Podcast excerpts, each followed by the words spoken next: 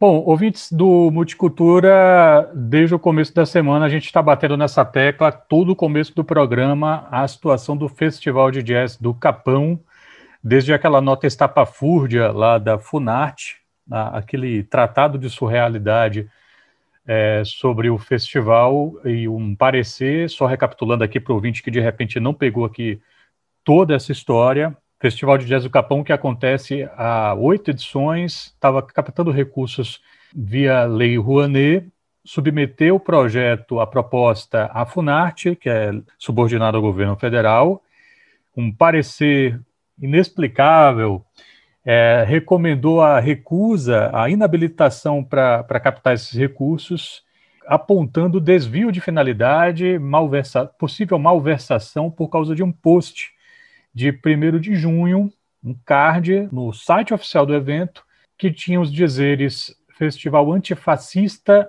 e pela Democracia. Bom, a repercussão disso foi enorme. Do PT ao Ciro Gomes, da mídia Ninja Globo, do Felipe Neto ao Paulo Coelho, que se ofereceu para custear aquilo que o pessoal do festival queria captar pela Lei Rouanet. A gente vai falar um pouquinho sobre o que, é que foi esse turbilhão de repercussão que aconteceu em torno do festival com o idealizador que está aqui com a gente, o músico Rony Scott. Rony, muito obrigado por atender a educadora. Boa tarde, tudo bem? Boa tarde, Renato querido. Espero que vocês consigam entender minha voz, que está muito rouca.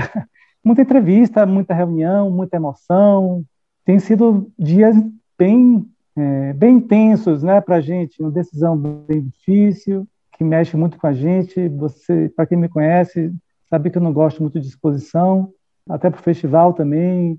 É um festival tímido, eu diria, né, na sua na sua divulgação. Também muito por causa do, do Capão, que é um lugar muito muito frágil. Mas esse parecer chegou para a gente e nos pareceu que era quase como uma missão que a gente não podia recusar. A sensação foi um pouco essa, né? Mas estamos aí e a repercussão tem nos, nos feito crer que tomamos a decisão certa, sabe? Acho que tinha muita coisa represada aí de, expressão que precisava de nela para sair. E aí a nossa postagem teve muito eco, né, de, de muitas pessoas. Eu espero que, mais do que faça bem para o festival, que isso faça bem para o Brasil, para a nossa situação sombria, para que a gente volte a, a ter uma, uma normalidade democrática, cultural, que a gente se sinta como a gente tem se sentido por muito tempo, né, com problemas, com, sabe, desavenças.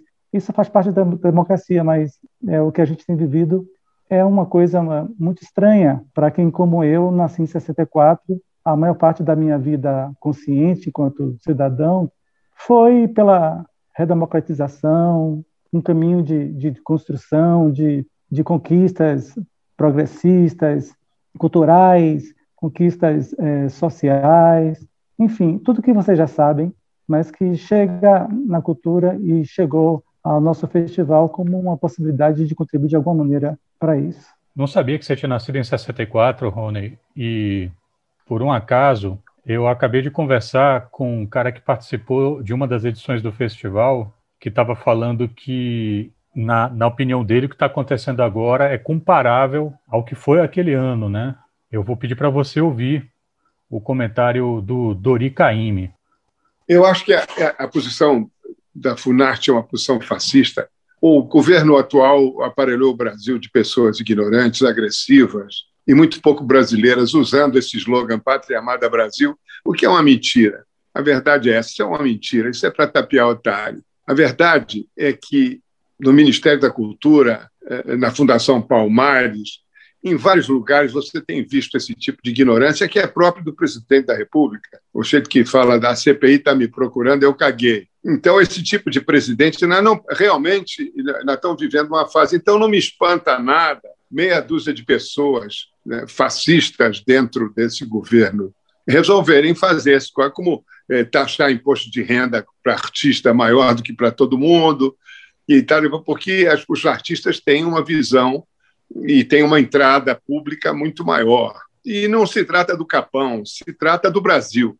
Os caras estão acabando com tudo, estão cimentando a floresta, como diz meu amigo Paulo César Pinheiro, estão matando os peixes com mercúrio, estão tomando providências. Eu, tô, eu, vou fazer 78 anos de idade. Acho que a gente não precisava, na velhice, ouvir essas besteiras, essas ignorâncias, essas coisas de má qualidade. Por isso que, quando eu posto, eu falo dos grandes brasileiros. Eu falo sempre dos grandes brasileiros. Eu não quero falar dos maus brasileiros. Quero falar dos grandes brasileiros. E esse não é o país que me prometeram.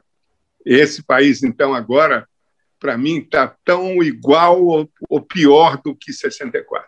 Bom, a gente vai ouvir agora o pianista e compositor André Memari, ele que participou da edição 2015 do Festival de Jazz do Capão. E eu tive a honra e a alegria de participar do Festival de Jazz do Capão, é, a convite do, do curador, Ronald Scott, que estava muitíssimo orgulhoso de poder levar um piano acústico para eu tocar naquele ano Lembro-me da dificuldade de poder de levar um instrumento desse porte num lugar retirado e a alegria dele e a minha também de poder tocar piano em meio a aquele cenário natural de uma potência dos festivais mais interessantes, mais diferentes que eu tive a oportunidade de tocar e olha que eu já toquei mais de 30 países. Então, eu fico bastante constrangido em ler as notícias sobre a censura do festival, é, e as alegações das pessoas responsáveis sobre o porquê dessa censura, e eu fico envergonhado como brasileiro. E, e tenho certeza que isso vai passar. Isso não, não faz o menor sentido. Isso é, é na verdade, é, é obscurantismo. São pessoas ignorantes exercendo profissões que não deveriam, porque não têm a menor capacitação para tal. São pessoas que não sabem do que estão falando e simplesmente estão aí bloqueando o trabalho de pessoas que realmente são da área da cultura e que sabem do que se trata a arte e a cultura brasileira e o seu poder. A arte brasileira sempre foi um orgulho, a cultura é, brasileira ela é mais poderosa que as fronteiras. Portanto, longa vida ao Festival de Jazz do Capão. Sonho um dia voltar a este lugar e desejo muito sucesso ao Rony, ao curador, e também a todos os artistas que terão a alegria e o privilégio de fazer música nesse cenário absolutamente mágico, único no mundo. Nossa, que Deus do céu. Enfim, a gente fica pensando na, nas crianças, nos jovens, fico pensando na minha filha que tem 25 anos de idade, eu penso no meu filho que tem 4 anos de idade, sabe, Renato? Eu, eu vivi momentos incríveis na minha vida, eu vivi momentos incríveis no Brasil, sabe, de, de, de muita esperança, da gente ter inclusão social, da gente ter é, é, respeito para a diversidade. É o tipo de coisa assim, eu não podia ter medo, a gente não podia ter medo de expor um negócio desse, sabe? Porque eu não teria coragem de olhar meus filhos se eu tivesse omitido um negócio desse, sabe? Porque eu preciso deixar para eles uma coisa melhor do que, do que a gente está vivendo, pelo menos alguma esperança, né? Certamente um, um, um dos pontos assim de, de de maior repercussão é, foi essa mensagem do Paulo Coelho se oferecendo para custear o evento. É, já rolou alguma tratativa? Vocês tiveram algum contato propriamente com ele ou quem o representa? Sim, é, demorou, né? Rodei com essa notícia seis horas da manhã. E aí, na quarta-feira, a gente demorou um pouco para conseguir ter acesso a ele, contactar, porque ele tinha falado para a gente contactar via, via Twitter, mandar uma mensagem por alguém. Demorou um pouquinho até a gente conseguir um telefone na Espanha, escritório, acho que da fundação, e contactamos. E esse bilhete era verdade. Ele realmente queria, ele a esposa dele, Tiago, nosso produtor, conseguiu falar com eles. É isso mesmo, está tudo certo. Eles vão apoiar o mesmo valor que a gente poderia captar pela Rouanet. E, obviamente, isso complementa o valor que a gente tem pelo edital dos eventos calendarizados da Secult isso viabiliza a edição até né, com a situação um pouquinho mais, mais confortável, né? Porque a gente sempre realiza o festival com muito aperto, sabe?